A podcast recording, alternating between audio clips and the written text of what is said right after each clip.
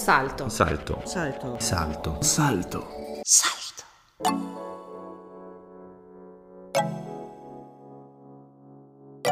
Costa Discordia. L'interruzione di Michel Costa. Ein Zwischenruf von Michel Costa.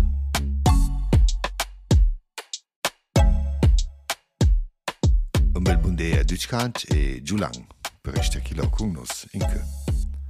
Mnemosyne und Erinnerung. Liebe Freundinnen und Freunde, heute spreche ich über die Erinnerung. Um euch, um uns daran zu erinnern, dass der 27. Januar ein Tag ist, den man nicht vergessen darf. Ja, schließlich ist die Erinnerung eine Form der Empathie, die uns mit dem anderen in Kontakt bringt, auch wenn dieser nicht mehr da ist. Nehmen wir die Griechen, die eine Gottheit des Gedächtnisses namens Mnemosyne verehrten. Ich liebe sie, meine Griechen, die mit ihrer Intelligenz und ihrem Scharfsinn der abstrakten Figuration des Gedächtnisses göttlichen Charakter zuschreiben. Diese Fähigkeit unterscheidet sie von anderen alten Zivilisationen. Deshalb wäre es gut, in den Schulen der Welt die Griechen wieder mehr zu studieren, jenseits jeder Rhetorik über Leistungen.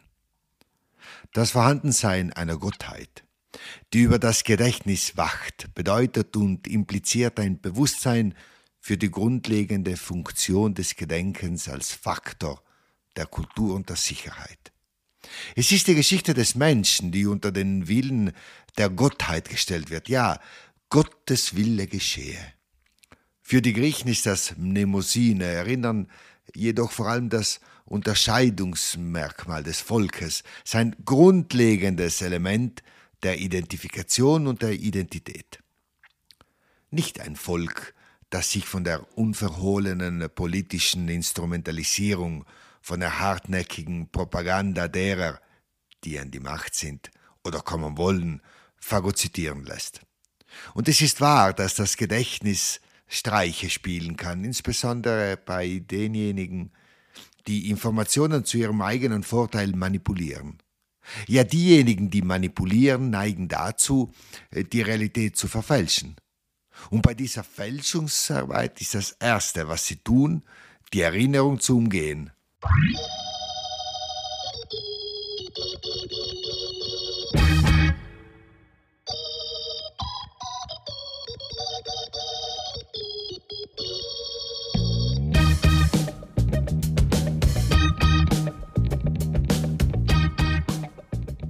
Vor allem, wenn man das eine sagt und am nächsten Tag das genaue Gegenteil. Also, also ein Beispiel.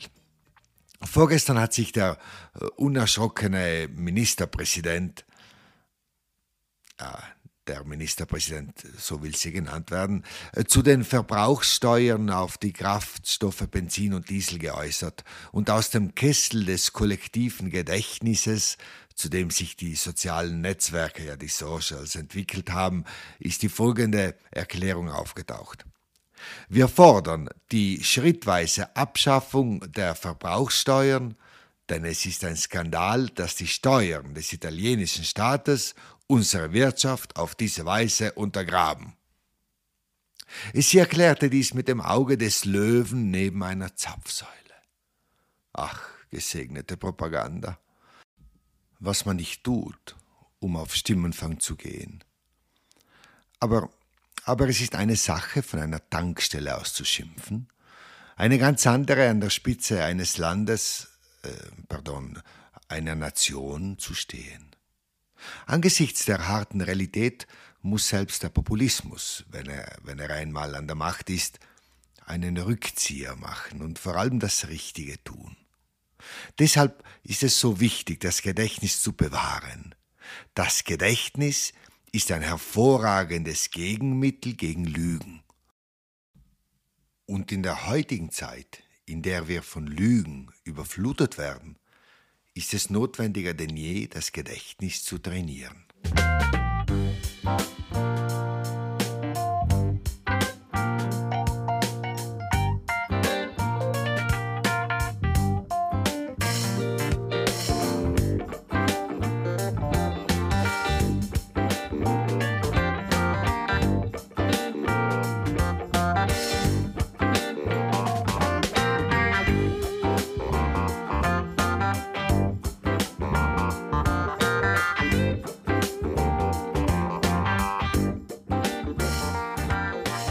Das Gedächtnis basiert auf einem Identitätssystem, das sich im Werden, also in der Transformation verwirklicht.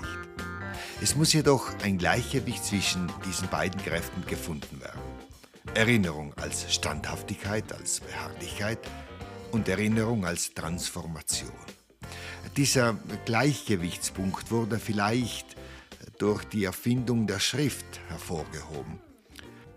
Das Gedächtnis hat trotz seiner wandelbaren Unvollkommenheit das Verdienst, ein feiner Faden zu sein, der die Kontinuität des Lebens gewährleistet.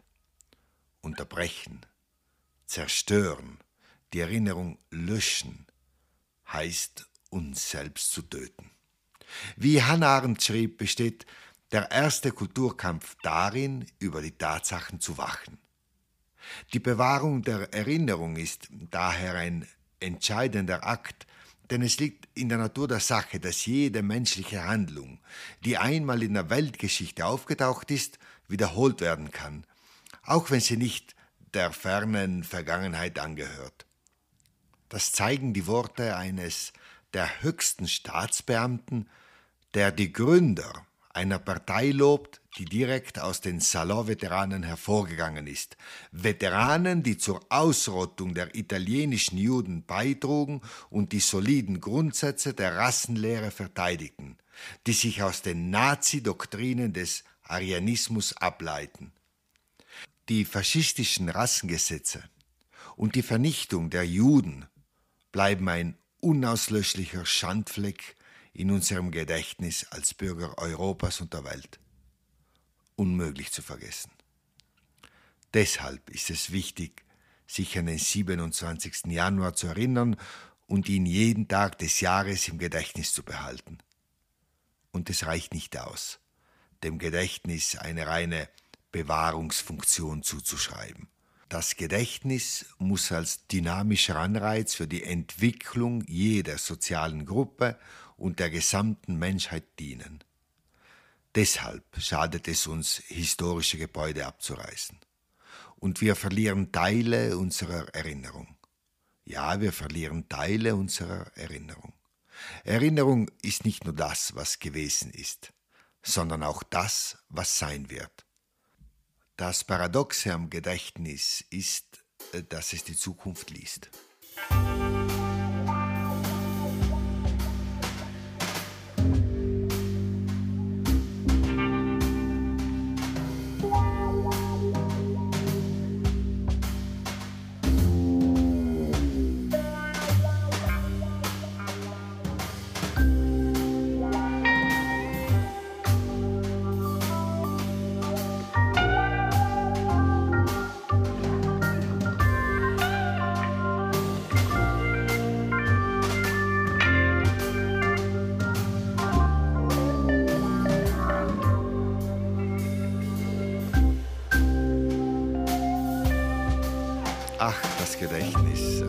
Ein Witzbold.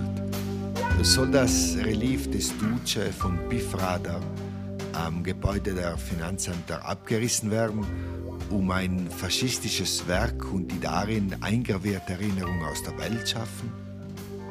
Und warum denn auch? Mit der Anwendung des Satzes von Hannah Arendt, niemand hat das Recht zu gehorchen, wurde eine kluge Operation der historischen Kontextualisierung vollzogen. So viel zum Abriss von Denkmälern. Es ist von grundlegender Bedeutung, sie zu erläutern und sie den künftigen Generationen stets in Erinnerung zu halten. Denn man muss sich nicht nur an die guten Dinge erinnern, sondern auch an die schlechten. Sonst hat das Hässliche eine bessere Chance, wieder aufzutauchen, ohne dass etwas oder jemand es behindert. Die Erinnerung ausgraben das ist eine schreckliche Art und Weise, die Geschichte für sich zu nutzen und gegen die Erinnerung zu wettern. Also ein weiteres Beispiel. Kulturminister San Giuliano macht große Worte über Pompeji und sagt auf, äh, auf dem TG2, äh, Rai TG2, wo er bis vor kurzem lebte, also in Pompeji, dass die von der Lava überflutete Städte ein Symbol der nationalen Identität sind. Wenn wir heute von der Nation mit einem großen N sprechen, Ja, da bekomme ich Gänsehaut.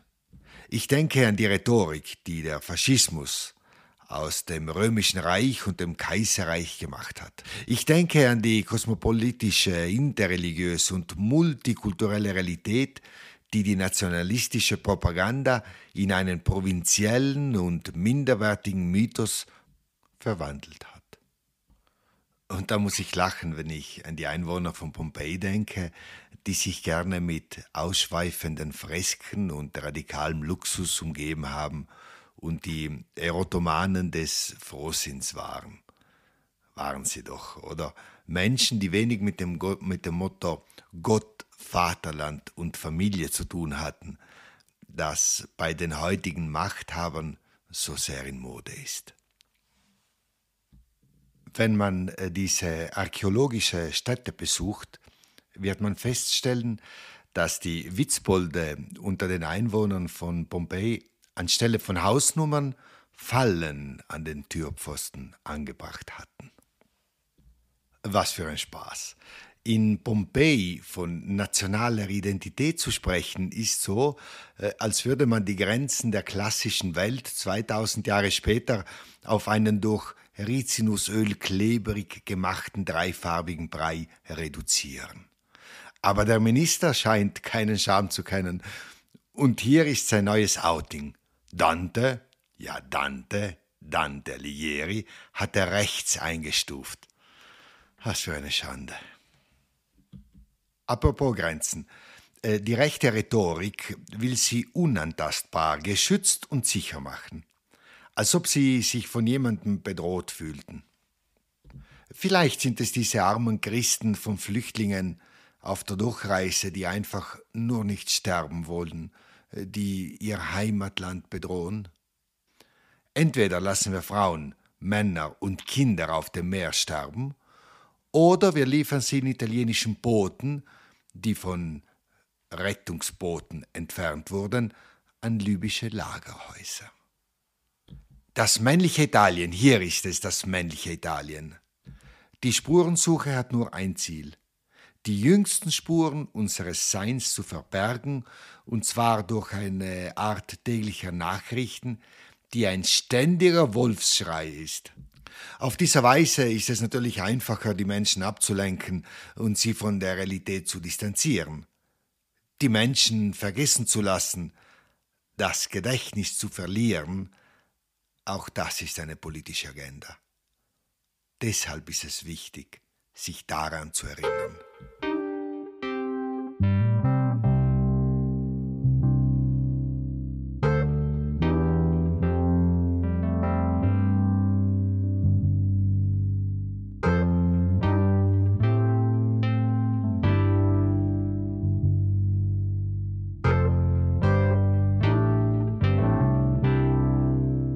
Beginn der Menschheit gibt es keine Aufzeichnungen über eine so warme Wintersaison.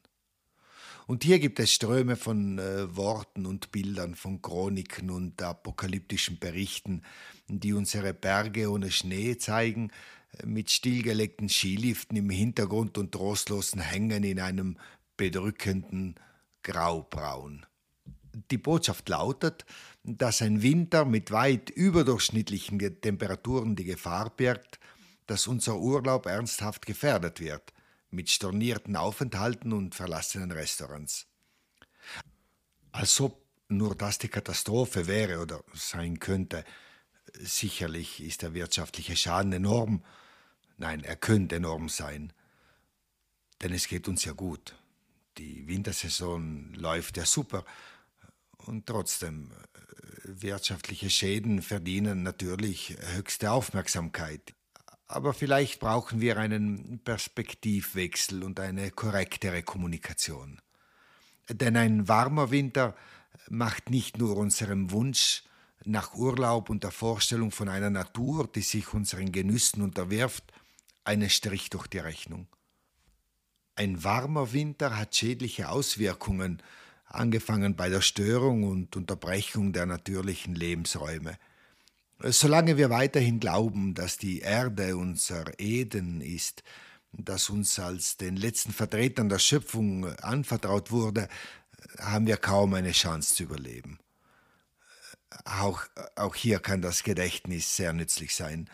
Aus all dem, was wir über die Vergangenheit wissen, können wir neue Strategien für das zukünftige Leben ableiten. Wir brauchen es wirklich. Die Natur, das Meer und die Berge sind nicht nur unsere idealen Urlaubslandschaften. Und wir sollten nicht erwarten, dass, der, dass das Klima seine Pflicht tut und uns im Winter den nötigen Schnee schenkt und im Sommer Tornados und Wasserbomben vermeidet. Unser Sinn für Natur kann nicht mehr nur unseren Wünschen als begeisterte Verbraucher entsprechen. So, und für heute reicht es. Also, fröhlich sein, was Gutes tun, das Wichtige nicht vergessen und den Adler pfeifen hören. Mbeljulang, Aditschkanj, vielen herzlichen Dank. Asudai, bye bye, Asudai.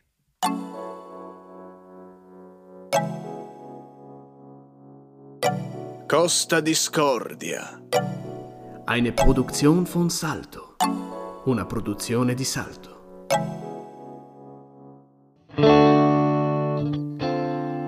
Gefällt dir dieser Podcast? Ja, dann ist höchste Zeit, sich zu abonnieren. Es ist nie zu spät, Qualität und freie Information in Südtirol zu unterstützen. Salto. Salto. Salto. Salto. Salto. Salto.